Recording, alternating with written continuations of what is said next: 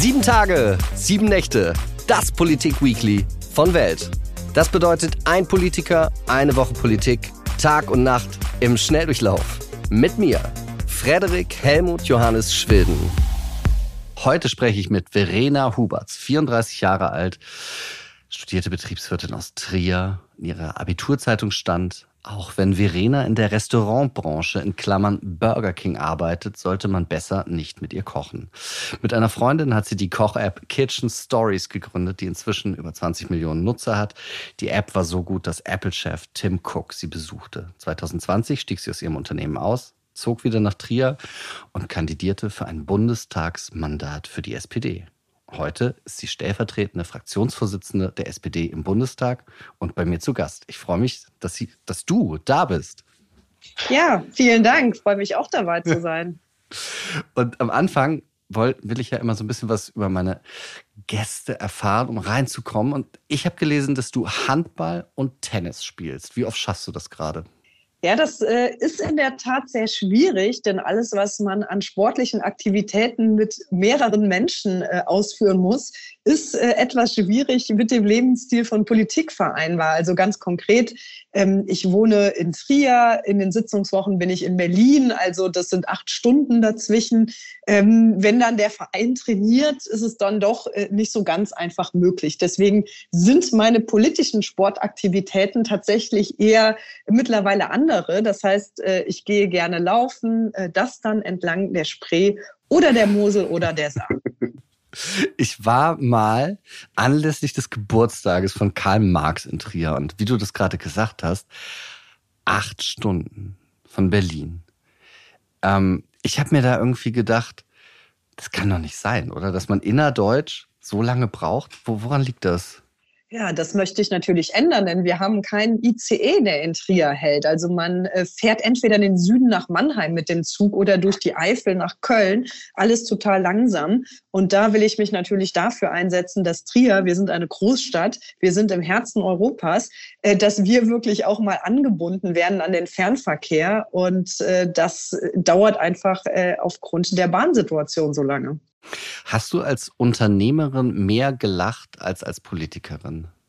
Nein, das Leben ist immer äh, eine Mischung aus Krisen, Ernsthaftigkeit, ähm, schönen Momenten und irgendwie auch äh, Achterbahn. Ich glaube, ähm, auch das Unternehmerische in Deutschland wird viel zu oft nur mit positiven Schlagzeilen dargestellt. Also die äh, Finanzierungsrunde geschlossen oder den Kunden gewonnen. Also wir natürlich in der Politik gibt es meistens oder Politik hat ähm, in der Natur der Sache, dass man natürlich dann nicht die Highlights die ganze Zeit kommunizieren kann, weil es natürlich auch äh, Politik bedeutet, dass wir uns um alles kümmern, was ähm, also gestalterisch, aber natürlich auch krisenbewältigend.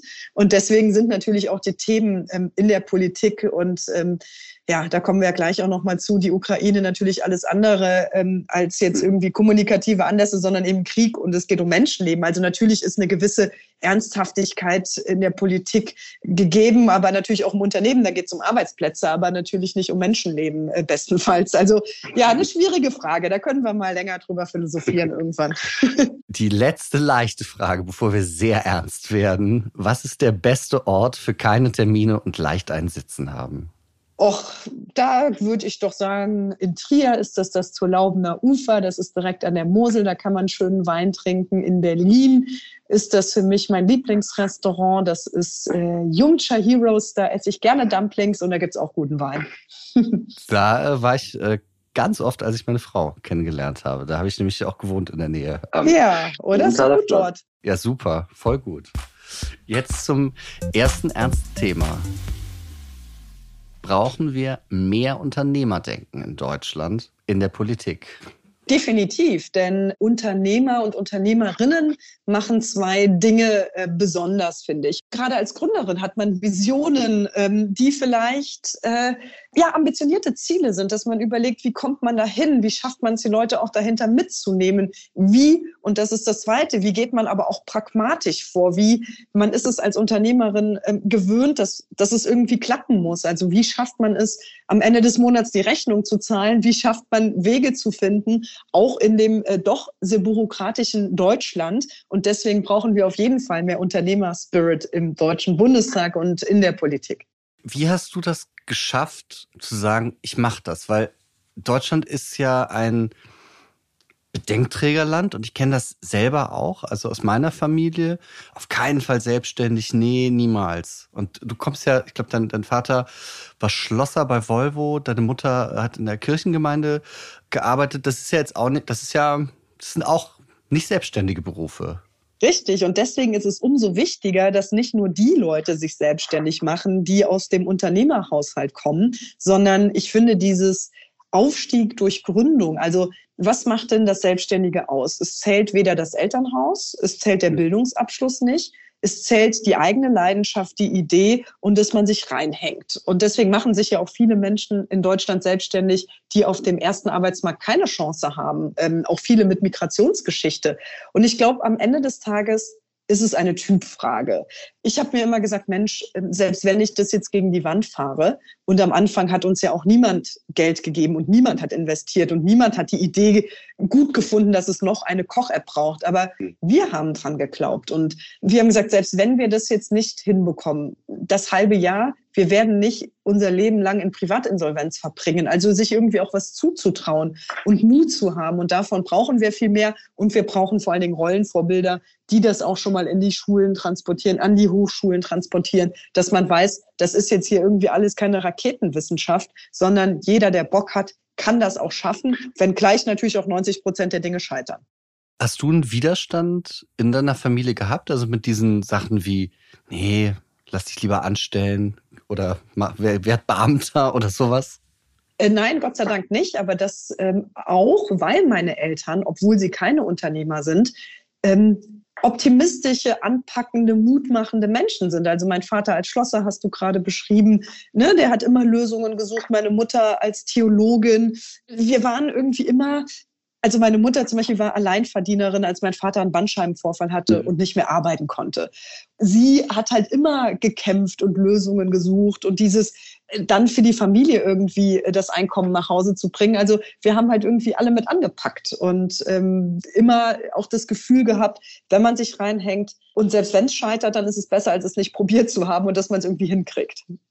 Ich finde ganz interessant, was du gesagt hast. Du hast ja einmal angesprochen, viele Leute mit Migrationsgeschichte und das andere, was du gesagt hast, den Mut aufbringen. Und wenn ich mich in meinem Freundesbekanntenkreis umgucke, die Leute, die Unternehmen gegründet haben, haben tatsächlich viel, viel häufiger Migrationshintergrund.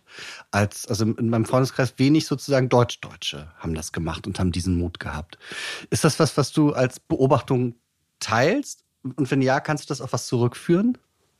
Sowohl als auch. Also ich sehe auch ganz viele ähm, in Deutschland, auch die große Unicorns, also die großen Dinge aufgebaut haben, ähm, die ja mal irgendwann hier in dieses Land gekommen sind und ähm, ich weiß nicht, ob man per se dann schon mal so einen offeneren Blick hat oder vielleicht auch nicht so. Ich meine, ich bin eigentlich immer so gegen, ähm, also der Deutsche ist irgendwie risikoavers und will am liebsten 40 Jahre bei der Sparkasse arbeiten. Ähm, ich glaube, äh, so eindimensional zum Glück ist die Welt nicht.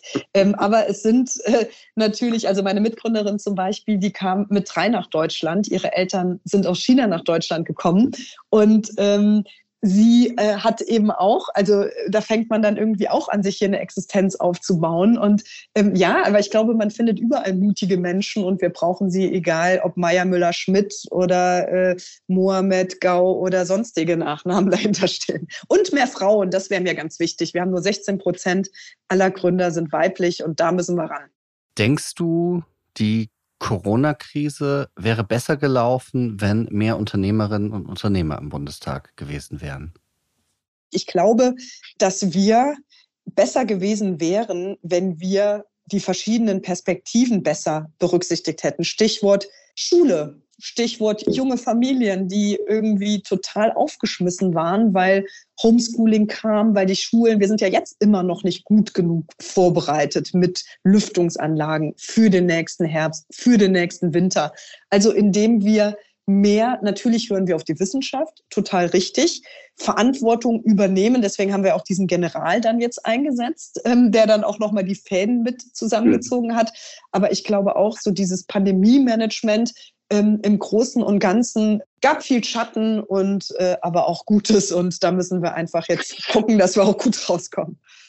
Ich habe da äh, mit meinem Schwiegervater nämlich länger drüber gesprochen. Der ist äh, der einzige Unternehmer in meiner Familie, muss ich sagen. Der, der hat so äh, Aluminiumbleche äh, an die Industrie und sowas verkauft äh, aus äh, Schwaben heraus und war da in diesem kleinen Segment, aber auch Welt, auf dem Weltmarkt sehr, sehr groß. Und der hat so gemeint, irgendwie, der hat sich dann so das, das angeguckt und der meinte dann, naja, aber wie sollen denn Leute, das klingt jetzt total gemein, aber wie Peter Altmaier oder andere, da auf Augenhöhe mit Konzernen über Impfstoffe, über Masken, über was weiß ich verhandeln, weil das ja in deren Leben eigentlich keine Rolle gespielt hat. Also sowas wie verhandeln, pitchen, das, das macht man doch eigentlich in der Politik nicht, oder? Hm, da würde ich sogar fast sagen, doch, das ist ja, also wenn Politik eins ist, dann ist es eine stetige Verhandlung. Ich glaube, wo man eher andere Expertise gebraucht hätte, wäre, mhm wenn wir eine Corona-Warn-App für 80 Millionen äh, programmieren lassen. Äh, da, glaube ich, sollte nicht ein Ministerium ein Lastenheft irgendwie definieren, sondern da hätte man viel mehr ähm, die guten Köpfe und ähm, also die Power der Zivilgesellschaft nutzen können, ähm, um zu sagen, Mensch, das wäre aber auch, also Kitchen Stories äh, haben wir damals mit 30.000 Euro programmiert, ist natürlich nicht äh, das, was eine Corona-Warn-App äh, braucht, aber 80 Millionen hätte es auch nicht kosten brauchen, mhm. sieht man auch in anderen Ländern. Und ich glaube, das ist eher die Frage, äh, ist das eine Kompetenz, die ein äh, Minister haben sollte oder sollte man da nicht irgendjemanden haben, der das auch besser bewertet und auch besser machen kann? Wie bewertest du aus deiner unternehmerischen Perspektive den Tankrabatt? Funktioniert sowas? Also, wir wollen ja das Kartellrecht äh, schärfen, weil er eben nicht, äh, also er hat zeitweise funktioniert und ich glaube, die drei Monate sind auch noch nicht zu Ende. Aber natürlich ist das ein riesengroßes Alarmzeichen, dass jetzt die Ölmultis äh, sich unsere ähm, Steuererleichterung, also den Tankrabatt an dem äh, an der Ecke äh, einsacken und einkassieren, wobei ähm, eigentlich die Preisentwicklung gar nicht hergibt, dass die Preise gerade so stark steigen müssten. Und deswegen müssen wir an die Wurzel des Problems, nicht mit neuen Gießkannen. Klar brauchen wir wahrscheinlich irgendwie noch mal weitere Entlastungen im Winter. Aber wir können ja auch nicht immer nur Geld oben reinschütten, sondern wir müssen ja dafür sorgen, dass auch Märkte funktionieren. Und deswegen müssen wir das Kartellrecht schärfen, damit nicht einige wenige ähm, Oligopole hingehen können und eben mal den Preis untereinander auskaspern. Du fährst ja als Bundestagsabgeordnete auch häufig Zug. Äh, kannst du mir mal sagen, wie deine letzten Erfahrungen beim Zugfahren waren? Also ich bin natürlich äh, als Abgeordnete ähm, im Fernverkehr in der ersten Klasse. Das muss man hier, glaube ich, auch mal ganz ehrlich sagen. Ich finde das aber auch in Ordnung. Wir arbeiten ja da, da und das ist ja irgendwo auch ein langer Weg, äh, der dort zurückgelegt wird. Deswegen will ich mich jetzt gar nicht so sehr beschweren darüber, dass Leute dann im Gang sitzen, weil ich sitze da selten im Gang, äh, mhm. weil äh, in der da lässt es sich doch ähm, auch gut fahren. Aber natürlich merke ich auch, dass die Verspätungshäufigkeit sehr extrem im letzten Jahr zugenommen hat. Bei Kitchen Stories habe ich Vertrieb gemacht, war ich auch viel mit der Bahn unterwegs. Da war das irgendwie noch nicht so extrem. Und das zeigt eben auch, dass wir es versemmelt haben, genug in die Bahn zu investieren. Und damit meine ich auch insbesondere die Infrastruktur. Also wenn die Gleisbetten so schlecht sind, wenn irgendwie ähm, erst oben was repariert wird und dann drei Monate später unten, also Oberleitung, Unterleitung, und es dann ewig Zeiten ausfällt. Also für manche Dinge kann man was, für andere nicht. Also wenn jetzt Kinder im Gleisbett spielen, dann darf man jetzt auch nicht die Bahn beschimpfen oder der Baum umgefallen ist. Aber für einige Dinge können wir doch schon was und das sind eben die strukturelle Unterfinanzierung unserer Bahninfrastruktur. Und eine Verkehrswende bedeutet eben auch, mehr Menschen sollten auch Lust haben, ihr Auto stehen zu lassen. Und dann muss eben auch die Bahn valider funktionieren, gerade im Fernverkehr. Und dann haben wir aber das andere Problem. und das ist eben der ÖPNV, also dass ähm, wir auch noch mal im ländlichen stärker werden müssen. Also wo, wo jetzt auch die Debatte ist beim 9-Euro-Ticket. Ich finde super, dass die Leute das jetzt mal erleben können, dass sie merken, Mensch, ist ja auch eine Alternative. Aber wir müssen da natürlich auch noch viel stärker regional investieren, damit wir eben auch neben dem Preis noch das Angebot stärken können. Das ist aber genau wie du das sagst mit dem 9-Euro-Ticket, was ich, also ich lebe in Erlangen, das ist ja eine äh, ich glaube, die kleinste Großstadt äh, doch Bayerns, also jetzt so 108.000 Einwohner, ist aber eigentlich eher fast ländlich. Und ähm, da ist wirklich, also auch schon in der Corona-Pandemie, dieser Zug, der verbindet Bamberg mit Nürnberg und da pendeln ganz, ganz viele Leute. Der ist, der ist wirklich permanent überfüllt. Und meine Frau, die leitet hier ein Kunstmuseum und Mitarbeiterinnen und Mitarbeiter von ihr können teilweise nicht oder sehr spät zur Arbeit kommen, weil die Leute sagen, nee, sie können jetzt nicht mehr einsteigen, es ist voll, sonst räumen wir den Zug. Und das passiert aber wirklich konstant, einfach seit einem Jahr, dass das so voll ist. Wie, wie kann man sowas verändern? Also klar, längere Züge hinstellen, aber warum wird das nicht gemacht? wir müssen mehr Angebot schaffen und dann geht es natürlich wieder ums liebe Geld. Also dann sagt mhm. die Kommune und das Land, äh, pff, haben wir kein Geld für und deswegen ist es eben so wichtig, dass wir als Bund auch mehr Regionalisierungsmittel, so heißt das im Fachjargon, zur Verfügung stellen, damit eben auch die Länder diese Aufgabe nicht alleine tragen müssen oder die regionalen Verkehrsverbünde. Und das ist eben eine philosophische Frage. Wo, also es gibt ja Länder, die haben einen umsonst ÖPNV. Ich glaube, das muss es nicht sein und ist auch unrealistisch. Das wäre schön, wenn wir uns das leisten könnten. Können wir nicht. Wir haben ja viele Aufgaben und es muss ja auch alles im Land funktionieren.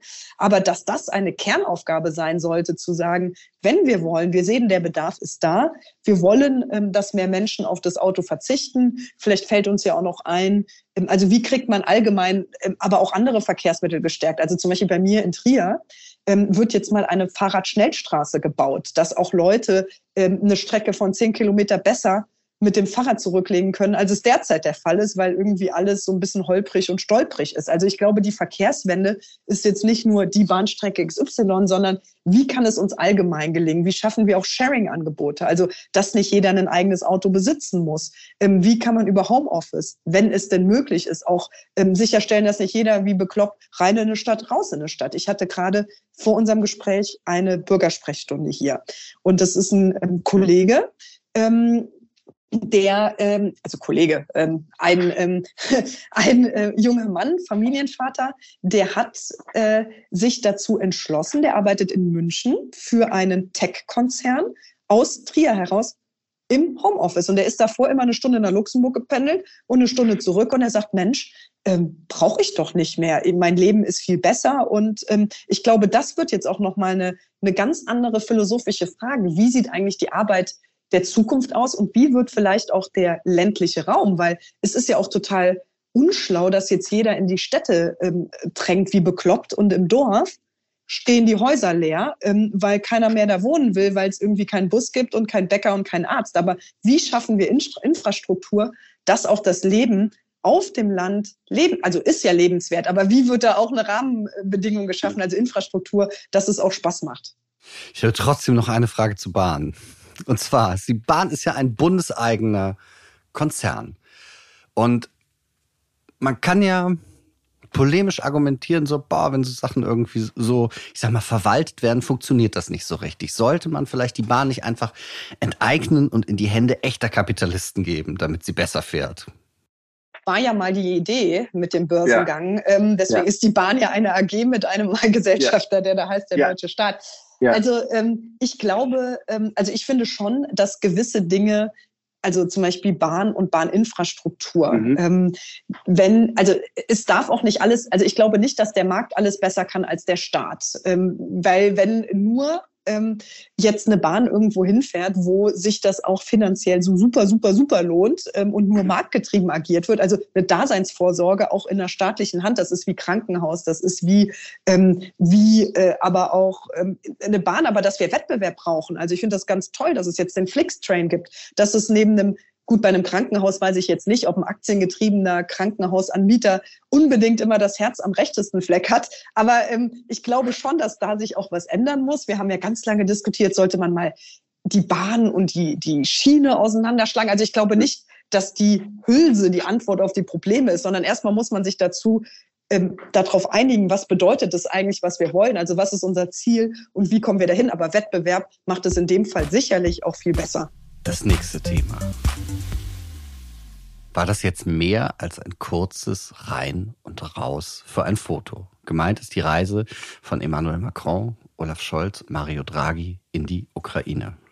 Definitiv. Wir haben, also die drei sind ja nicht mit leeren Händen gekommen, sondern ich finde schon eben zu sagen, hier diese Beit, also die Ukraine wird Beitrittskandidat, sie erhält diesen Status. Das ist ein richtiges Commitment.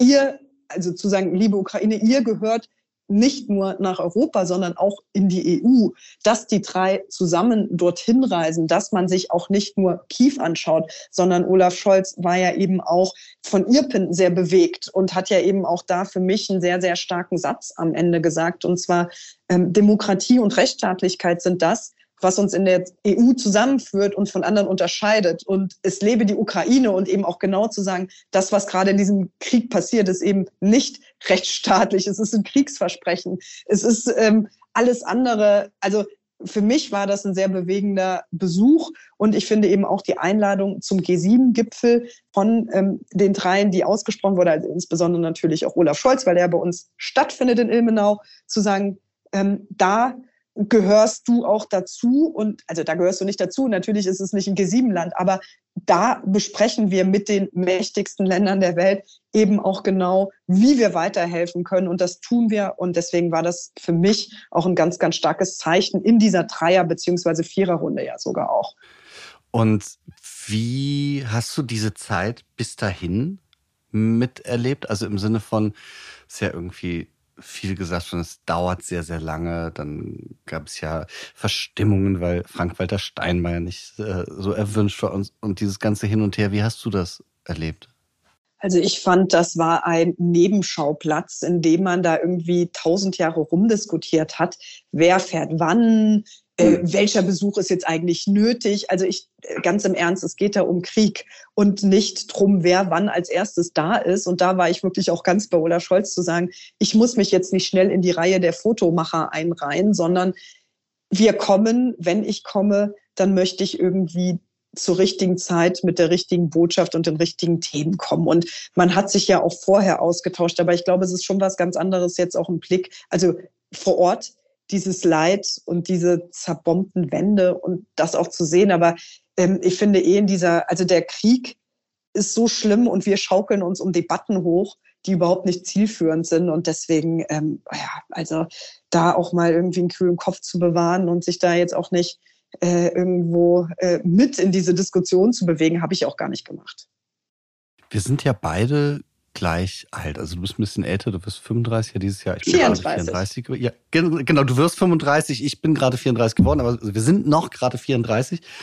Für mich war das alles so, ich bin da total kalt erwischt worden durch diesen Krieg, weil ich ja auch in so einem absoluten bundesrepublikanischen Wohlstand aufgewachsen bin und nie, eigentlich nie Probleme hatte und äh, so es, es, es gab ja keine Probleme. Man hat sich irgendwie die Welt da angeguckt da draußen und dachte so, ja, da kann ich ja überall hin. Und dann kam dieser Krieg und dann war das auf einmal so, nee.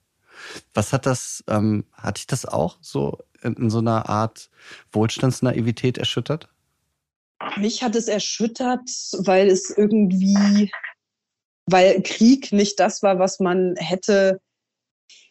Also meine Generation kennt Krieg nicht in der Nähe. Ja. Und ich glaube nicht, dass es mich im Wohlstand erschüttert hat, weil ich finde schon, dass durch die Pandemie, durch die Klimakrise, also ich gucke jetzt nicht auf die letzten fünf bis zehn Jahre zurück und alles war irgendwie super und könnte ja gerade nicht besser gehen. Also ich habe natürlich mir schon sehr viele Gedanken immer gemacht um das, was um mich herum passiert. Deswegen bin ich ja auch politisch, auch Chancenungleichheiten etc. Aber den Krieg so, also A, dieser krass brutale Angriffskrieg, B, in der Mitte unseres Kontinents ähm, und vor allen Dingen jetzt auch nicht nach fünf Tagen einfach mal vorbei, sondern äh, das bleibt. Und vor allen Dingen habe ich zum ersten Mal gemerkt, auch in der Rolle als Politikerin, dass jetzt ich auch nicht mehr die Privatperson Verena bin, sondern ich habe WhatsApp-Freundesgruppen zum Beispiel aus der Uni.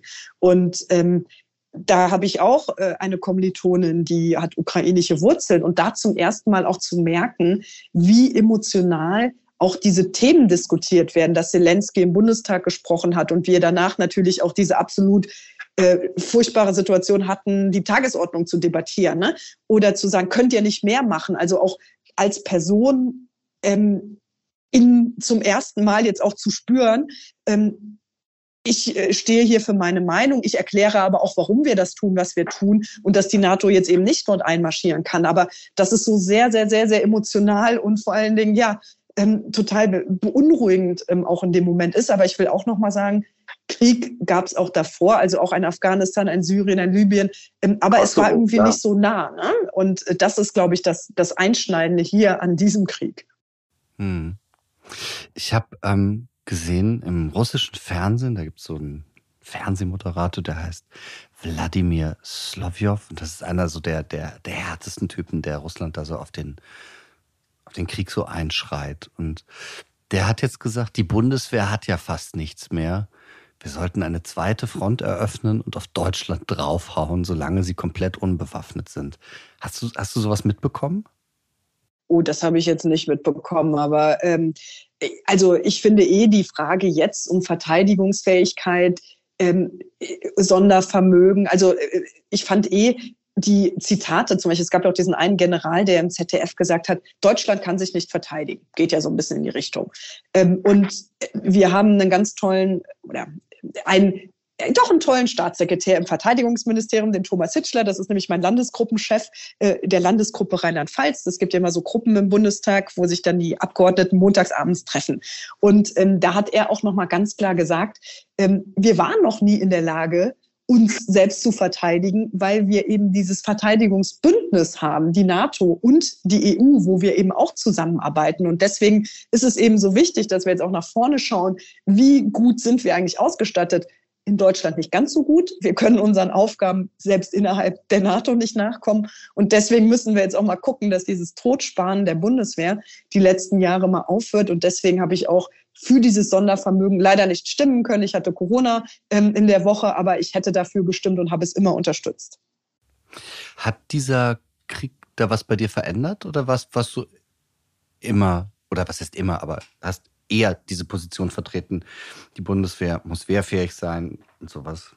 Also ich habe, ähm, mein Bruder war bei der Bundeswehr, der hat Wehrdienst gemacht ähm, und mein Vater war auch bei der Bundeswehr. Also ne, früher die Männer, ähm, die ja dort äh, durften, äh, wenn sie dahin wollten. Und ähm, da war ich auch bei der Vereidigung von meinem Bruder mit dabei, hier in Lebach bei den Fallschirmjägern und ähm, auch so durch ihn auch mitzubekommen, wo es dann auch hakt. Und, ähm, und er war ja nur ein Jahr da, ne? also der war jetzt nicht in einem Auslandseinsatz. Also mir war das schon auch immer wichtig, dass wenn Menschen für unser Land äh, das Land verteidigen und eben der Staatsbürger in Uniform, dass wir da irgendwie auch gut ausgestattet sind und auch diese Diskussion um Drohnen und Bewaffnung. Ich habe das, ich habe, glaube ich, da eine sehr differenzierte Meinung zu, wenngleich ich natürlich auch ähm, also keiner wünscht sich Krieg, keiner wünscht sich, dass geschossen wird, aber diese Vorstellung, dass man nur durch Wort ähm, die Welt gerade zufrieden bringt, ist ja leider immer wieder bewiesen worden, dass es so nicht ist. Aber wenn die SPD ist eine Friedenspartei, aber auch eine realistische Partei. Und deswegen ist jetzt in dieser Zeitenwende das auch die realistische Konsequenz. Und ich stand schon immer, war schon immer der Meinung, ähm, wir müssen da irgendwo auch ähm, ja, in der Lage sein zu handeln, wenngleich auch das Bedürfnis nicht so riesengroß in der öffentlichen Wahrnehmung war. Macht dich Ralf Stegner auch so verrückt, wenn du den gerade reden hörst? Ach, ich finde, äh, jeder Kollege äh, hat ja da individuelle Ansichten und äh, ich bin, ähm, ja, denke mir manchmal bei der ein oder anderen Äußerung, aber das ist jetzt, äh, möchte da auch keine Namen nennen, Mensch, das sehe ich aber anders. Aber das muss auch innerparteiliche Demokratie aushalten. Von daher, ich bin da ganz beruhigt. Ich möchte, äh, und das meine ich tatsächlich gar nicht zynisch, sondern wirklich, äh, da steckt was Ernsthaftes hinter, kurz über die Oberflächlichkeiten dieses äh, Besuchs von Emmanuel Macron, Olaf Scholz und Mario Draghi sprechen. Und zwar, was mir aufgefallen ist, sie sind ja zusammen im Zug gefahren. Und äh, da habe ich mich gefragt, was sagt das über das Realitätsempfinden von Olaf Scholz und Mario Draghi aus, dass, obwohl sie im gleichen Zug sitzen, Scholz Kurzarmhemd trägt und Draghi Langarmhemd mit Pullover. Also die, also die Temperatur wird ja bei beiden gleich gewesen sein.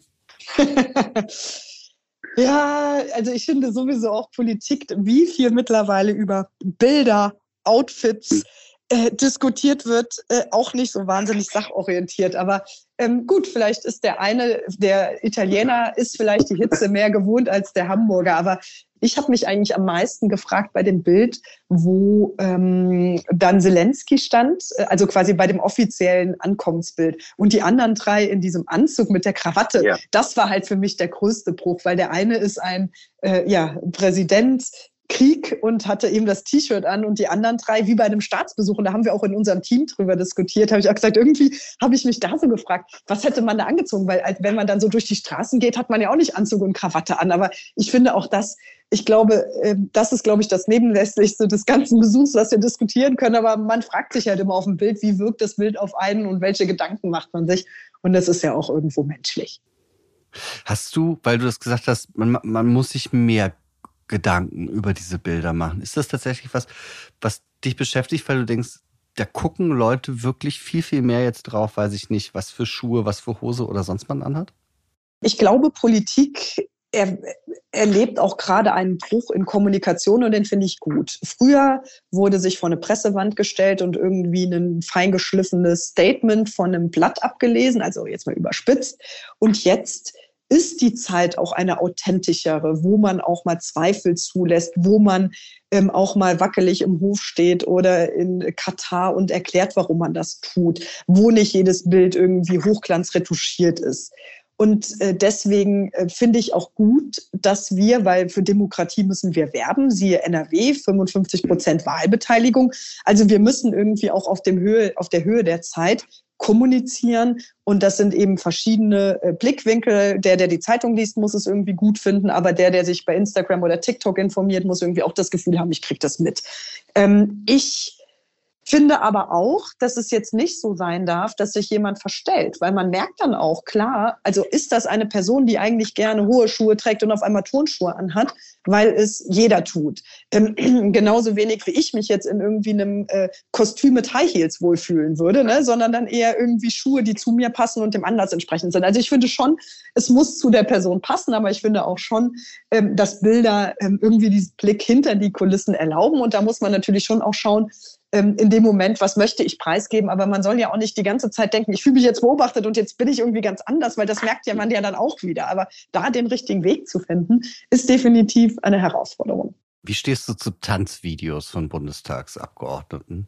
Oh, wer es kann, darf gerne tanzen, aber ich kann das nicht und es passt auch nicht zu mir. Also äh, da bin ich raus. Wir kommen zum letzten Thema. Müssen wir Angst vor einer sich radikalisierenden Klimabewegung haben? Also Angst glaube ich nicht. Äh, Angst ist immer falsch, aber ich finde es schon irgendwo äh, geht ja auf den Punkt von Luisa Neubauer zurück, dass mhm. sie, äh, weiß ich jetzt nicht, wie ernst oder scherzhaft, sie sagt ja auch, Mensch, das war irgendwie hier irgendwie so ein witziger, beiläufiger Satz, ähm, dass sie ja gesagt hat, so eine Pipeline könnte man ja auch mal verhindern oder in die Luft sprengen. Also genau, sie sagt, und natürlich denken wir darüber nach, wie man eine Pipeline in die Luft jagen kann. Ja, das, das ist natürlich kompletter Quatsch. Überall da, wo Sachbeschädigung, wo Menschen in Gefahr kommen, also da ist natürlich ganz, ganz, ganz klar eine Grenze überschritten. Und ich finde, in diesen Zeiten ist es umso wichtiger, dass, also es ist super, dass sie auch mit scharfen Worten und Aktionen auf die Themen aufmerksam machen. Denn Fridays for Future hat natürlich eine Menge bewegt. Aber jetzt geht es auch darum, und da würde ich gerne das Beispiel LNG-Terminal mal kurz in den Raum stellen. Was bringt uns das jetzt, wenn jetzt Umweltverbände ähm, dort beklagen, ähm, dass der Wahl XY, dieser Schweinwahl oder wie der da heißt, äh, dass ja. der, also wenn wir jetzt, also es gibt ja immer Interessenskonflikte und wir müssen jetzt pragmatisch handeln, wenn wir kein, also wollen wir im Winter frieren, weil das Naturschutzgebiet XY, und da wird ja sich trotzdem Mühe gegeben, nicht mutwillig äh, irgendwo da was zu zerstören, aber die Zeiten erfordern jetzt, an einem Strang zu ziehen. Und natürlich zieht jeder so ein bisschen in seinen Strang, aber es muss halt jetzt pragmatisch nach vorne gehen und da hilft uns wieder eine Zerbombung von irgendeiner Pipeline noch ein Blockieren von Maßnahmen, denn es muss jetzt schneller gehen, schneller als wir es konnten, denn das führt zu Freiheit, das führt zu Unabhängigkeit und zu einer Welt, die den Planeten, aber auch andere Ressourcen schützt. Was mich da total gewundert hat, an diesem, äh, und natürlich denken wir darüber nach, eine Pipeline in die Luft zu jagen.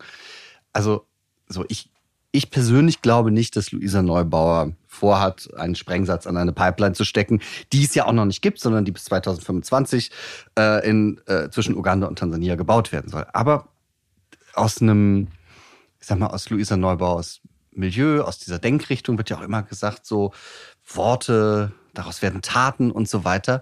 Und ich, ich also ich habe es nicht verstanden. Ich habe echt nicht verstanden, wie man sowas sagen kann. Kannst du dir das er erklären? Also ist das so einfach, wir müssen immer radikalere Forderungen stellen oder wie, wie, wie schaust du denn da drauf? Du hast ja gesagt, das, das geht für dich natürlich nicht, Sachbeschädigung und so weiter. Aber kannst du dir das erklären? Aus ihrer Brille mag sie vielleicht jetzt nochmal das so scharf formuliert haben, dass jetzt auch jeder drüber diskutiert. Aber für mich ist es auch nicht nachvollziehbar, diese Worte zu wählen, denn nicht jeder interpretiert sie so wie wir, dass sie das jetzt nicht vorhaben. Aber ähm, es ist einfach nicht im Sinne der Sache zielführend. Und deswegen finde ich auch mit Worten, und da bin ich ganz bei dir, Worte inspirieren vielleicht auch Menschen zu Taten. Worte machen Angst. Worte gehen dann, wann ist es nicht mehr ernst? Wann ist es ernst? Wann ist es nicht mehr irgendwie so ein Spaß auf der Seite? Und deswegen muss man wirklich mit sinnvollen, gerne auch aufrüttelnden Aussagen auf die Themen aufmerksam machen. Aber am Ende des Tages muss man ja auch machbare Lösungen finden. Und da bringt es auch nichts, das Maximale ähm, und das Undurchsetzbare immer ähm, auch zu fordern. Wie guckst du auf ähm, solche Leute wie diese letzte Generation, die sich so seit, boah, ich weiß nicht wie vielen Wochen jetzt schon auf Straßen kleben und setzen? Was, was denkst du dir, wenn, wenn du dir das anschaust? Also erstmal finde ich es natürlich gut, dass Menschen auf die Straße gehen. Ich finde, vor Fridays for Future hatten wir selten so Momente, vielleicht der Upload-Filter, aber wenn ich so die Studiegeneration früher so gucke gegen den Krieg oder so, ähm, die, ja, also die, dass irgendwie auch mal Deutschland moderner wird. Also so diese, diese Bewegungen gab es ja schon lange nicht mehr. Also dass man, dass die jungen Menschen sich dort und auch nicht nur junge, es gibt ja auch Scientists for Future, also viele, die auf die Straßen gehen und sich eben auch stark machen. Bei wie oder wie radikal ist jetzt auch wieder das falsche Wort, aber wie ähm, wie zivil ungehorsam darf denn eine Aktion sein, ist ja dann am Ende des Tages die Frage. Ne? Also damals irgendwie auf dem äh, Gleisbett gegen Castor-Transporte äh, oder jetzt hatten wir auch in Trier, haben sich die Leute gegen eine Scheibe geklebt ähm, bei einem Fastfood-Restaurant und wollten dann von Instinction ähm, Rebellion äh, dort dann verhindern oder auf äh, ja, äh, Leid von Tieren aufmerksam machen. Also ich finde, immer dann, wenn es an Sachbeschädigung geht, finde ich es nicht gut. Finde ich es in Ordnung, dass man jetzt mal in einem Baum campt, weil man irgendwie verhindern will, dass ein Wald abgerodet wird, hat ja auch zu Erfolgen geführt. Das finde ich ist dann, wenn Sicherheit gewahrt werden kann. Ne? Also für mich ist die Sicherheit das Allerwichtigste. Wenn da jetzt da sterben ja auch teilweise Leute, weil sie runterfallen vom Baum oder weil das Feuer fängt, ne? Dann ist es auch wieder Quatsch. Aber sich jetzt irgendwo mal hinzusetzen und vielleicht nicht direkt aufzustehen, finde ich jetzt erstmal nichts Dramatisches. Aber da ist der, die, die Gratwanderung erstmal natürlich eine sehr, sehr leicht oder sehr, ja, verschwimmende. Ich war nie auf Demonstrationen, nicht weil mich Dinge nicht interessiert haben, sondern weil ich, ich finde, ich finde so Massendinge, wo alle das Gleiche machen, einer ruft was vor, der andere ruft was hinterher. Das finde ich immer total unheimlich. Also wirklich im Sinne von so das, also egal wie sozusagen harmlos der Kontext ist, ich, ich denke da immer an ganz schlimme Sachen. Und ich war mal auf einem Coldplay-Konzert, da war das auch so. Da, also da ist mir wirklich so unheimlich geworden. Ähm, bist du äh, in deinem Leben demonstrieren gegangen? Ich bin, also jetzt Upload-Filter war tatsächlich auch meine erste Demo, weil mhm. ich jetzt auch nie so, also für mich war jetzt nicht, also ich finde, dass, also da wird ja auch nichts gemeinschaftlich äh, gerufen. Also jetzt bei Fridays for Future gibt's manchmal so ein paar Mitsingchöre, aber man kann da ja auch einfach mitgehen und mhm. Flagge zeigen oder ein Schild malen. Aber allein die Masse, wenn du dann zum Beispiel in Berlin siehst, ähm, um äh, die Siegessäule, wenn alle dann mhm. auch gegen den Krieg aufstehen, was sind das für Bilder? Ne? So die The Power of People und irgendwie dann auch wieder die Gemeinschaft. Ähm, meine Frage war eher damals so ein bisschen bei Demos, bringt das jetzt was? Ne? Also werden wir gesehen? Bringt oder ist vielleicht ein anderer Weg wichtiger? Sollte ich lieber meinem Abgeordneten einen Brief schreiben? Sollte ich lieber versuchen, eine Petition zu starten? Also was ist jetzt der richtige Weg für dieses Anliegen? Aber dass Menschen einstehen und eben für Dinge auf die Straße, in die Bütt, in andere ähm, Dialogformate gehen. Ganz, ganz, ganz, ganz wichtig. Und das kann ja auch der Abendessentisch zu Hause sein, wenn man mit dem Onkel Y mal ein Thema ausdiskutiert, wo der einfach mal merkt, ja Mensch, den Punkt habe ich ja noch gar nicht mitgesehen. Aber Hauptsache, es ist nicht egal. Und Hauptsache, man bringt sich ein. Ich habe von diesen Leuten von der letzten Generation, die eben diese vor allem Autobahn- und Straßenblockaden machen, da habe ich fünf Leute interviewt. Und was ich wirklich, also wirklich krass fand, das sind junge Menschen, die in ihrem Studium sind, beziehungsweise waren, ähm, in Berufen, und die haben das hingeschmissen. Die haben ihr Studium abgebrochen, die haben gekündigt, um sich jetzt jeden Tag da auf irgendwelche Straßen zu kleben. Und wo wir ganz am Anfang ja drüber gesprochen haben, diese Unternehmermentalität, ich pack was an, ich mach was. Also was Positives. Ähm, und aber auch eben was Realistisches. Als Unternehmer kann ich ja nichts und als Unternehmerin kann ich ja nichts machen, was nicht funktioniert, sondern ich muss ja irgendwie was, ein Produkt oder irgendwas machen. Wie kann das sein, dass man eigentlich die, könnten die doch auch, die könnten die Ingenieurinnen von morgen werden und so was verändern. Wie, wie, wie guckst du darauf auf Leute, die, was, was denkst du, wenn, wenn du sowas hörst? Kannst du das verstehen, diese Resignation? Mm, also, die werden natürlich jetzt, indem sie sich an die Scheibe kleben, nicht dafür sorgen, dass die Rinder in Brasilien irgendwie anders gezüchtet werden. Sie wollen halt in dem Moment äh, vor Ort die Leute darauf aufmerksam machen und wachrütteln. Aber hm. ich finde auch, es gibt andere Wege, das zu tun. Ähm, zum Beispiel, wenn du jetzt auch sagst, die können Ingenieure werden oder die könnten das und das so angehen. Zum Beispiel sehen wir das ja auch gerade mit der Handwerkskammer in Trier, dass ganz viele junge Menschen ähm, jetzt auch mal an Formate rangeführt werden, die ihnen zeigen, Mensch, wenn du eine Ausbildung machst als ähm, Gas-Wasser-Installateur, dann bist du der Klimamanager der Zukunft du bringst die ähm, Erdwärmepumpe an. Ne? Und hier kannst du ganz konkret auch was helfen. Und ähm, ich finde weder das eine noch das andere falsch, aber sich zu überlegen, wie komme ich dem Ziel näher, ähm, die Welt oder das, was ich in dem Moment mir vorgenommen habe, klimaneutral, weniger Tierleid, was auch immer, oder die Brücke, wie komme ich zu dem Ziel? Und da mehr weniger gegeneinander, mehr miteinander, mehr pragmatisches Mithelfen und Lösungen finden, auch wenn sie noch nicht meiner maximalen Forderung entspricht, denn das muss man auch wirklich sagen, ist ja auch das Schöne an Demokratie, ähm, dass man eben auch den Konsens sucht. Und manchmal muss es auch schneller gehen, wie bei dem LNG-Terminal. Und dann müssen auch mal die Leute mitmachen, die vielleicht sagen, normalerweise würden wir jetzt drei Jahre brauchen, bis wir hier die Umweltprüfung abgeschlossen haben. Aber ist es denn dann besser, dass den Leuten, also dass wir hier im Winter Jetzt ist wieder diese polemische Frage frieren. Also, aber äh, ich meine, das ist, das sind eben genau die Entscheidungen, weswegen auch Politik ähm, gefragt ist und dann aber auch die anderen mitnehmen muss. Und ähm, da sind ja Olaf Scholz und Robert Habeck auch sehr klar und auch die Bauministerin Clara Geiwitz. Warum hast du dich denn eigentlich ähm, entschieden, du möchtest die Welt nicht als Unternehmerin verändern oder prägen oder versuchen oder wie auch immer man das formuliert äh, und in die Politik zu gehen? Warum hast du das gemacht? Weil äh, von außen stehend muss ich echt sagen, ich würde es niemals machen. Nicht, weil ich es nicht gut finde, sondern weil es für mich so ein, man muss viel, viel mehr Kompromisse machen als im eigenen Unternehmen. Man steht unter irgendwie doch, finde ich, krasserer Beobachtung. Ähm, man kann nicht mehr einkaufen gehen, ohne dass jemand sagt, hören Sie mal, da haben Sie aber wieder was gemacht. Warum hast du dich dazu entschieden? Ich habe mich sehr oft über Politik geärgert und gedacht, Mensch, das ist so uninspirierend und so zäh und so langsam. Und ich bin halt niemand, der dann dasteht und meckert, sondern ich habe gesagt, mitmachen. Die SPD stand als ich mich zum Kandidieren entschieden habe, bei 13 Prozent. Ich habe mir auch noch Sorgen gemacht, wie lange gibt es den Laden denn vielleicht noch überhaupt? Und ich habe ähm, dann wie im Leben auch oftmals so eine Tür gehabt, die in dem richtigen Moment aufging, nämlich dass in meiner Heimat äh, eine Nachfolge gesucht wurde für Katharina Barley, die äh, nach Brüssel gewechselt ist und man auch auf Grundlage der äh, sehr, ich sage jetzt mal, prekären Situation der SPD gesagt hat, vielleicht gehen wir auch mal neue Wege und wir machen einen offenen Bewerbungsprozess, so dass sich auch Menschen bewerben können, die vielleicht jetzt nicht klassisch prädestiniert schon im Kreistag, Stadtrat zehn Jahre das und das und das gemacht haben müssen, sondern auch diesen Quereinstieg mit einer anderen Perspektive ermöglichen. Und dann habe ich mich vor Ort durchgesetzt gegen ähm, zwei weitere Bewerbungen und natürlich ist es jetzt ein anderes Leben, ähm, das auch, du hast ja gerade angesprochen, man ist jetzt nicht mehr ähm, einfach in einem Beruf XY, sondern ähm, es betrifft Menschen, man wird angesprochen, es zerfließt sehr stark, äh, was ist jetzt eigentlich privat, was ist jetzt eigentlich Amt.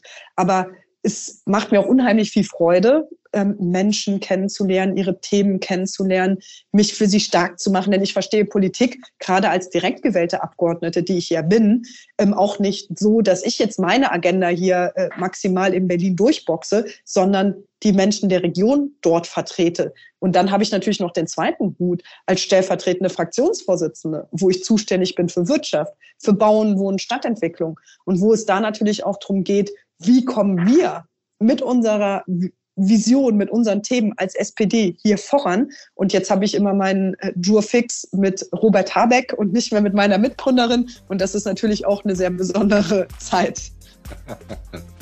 Das war ein sehr schönes Schlusswort. Ich möchte mich ganz herzlich bei dir bedanken und sage wie immer, es war der schönste Tag in meinem Leben. Ah, oh, Frederik, ja dann bis, zum, bis demnächst und danke auch dir. Vielen Dank.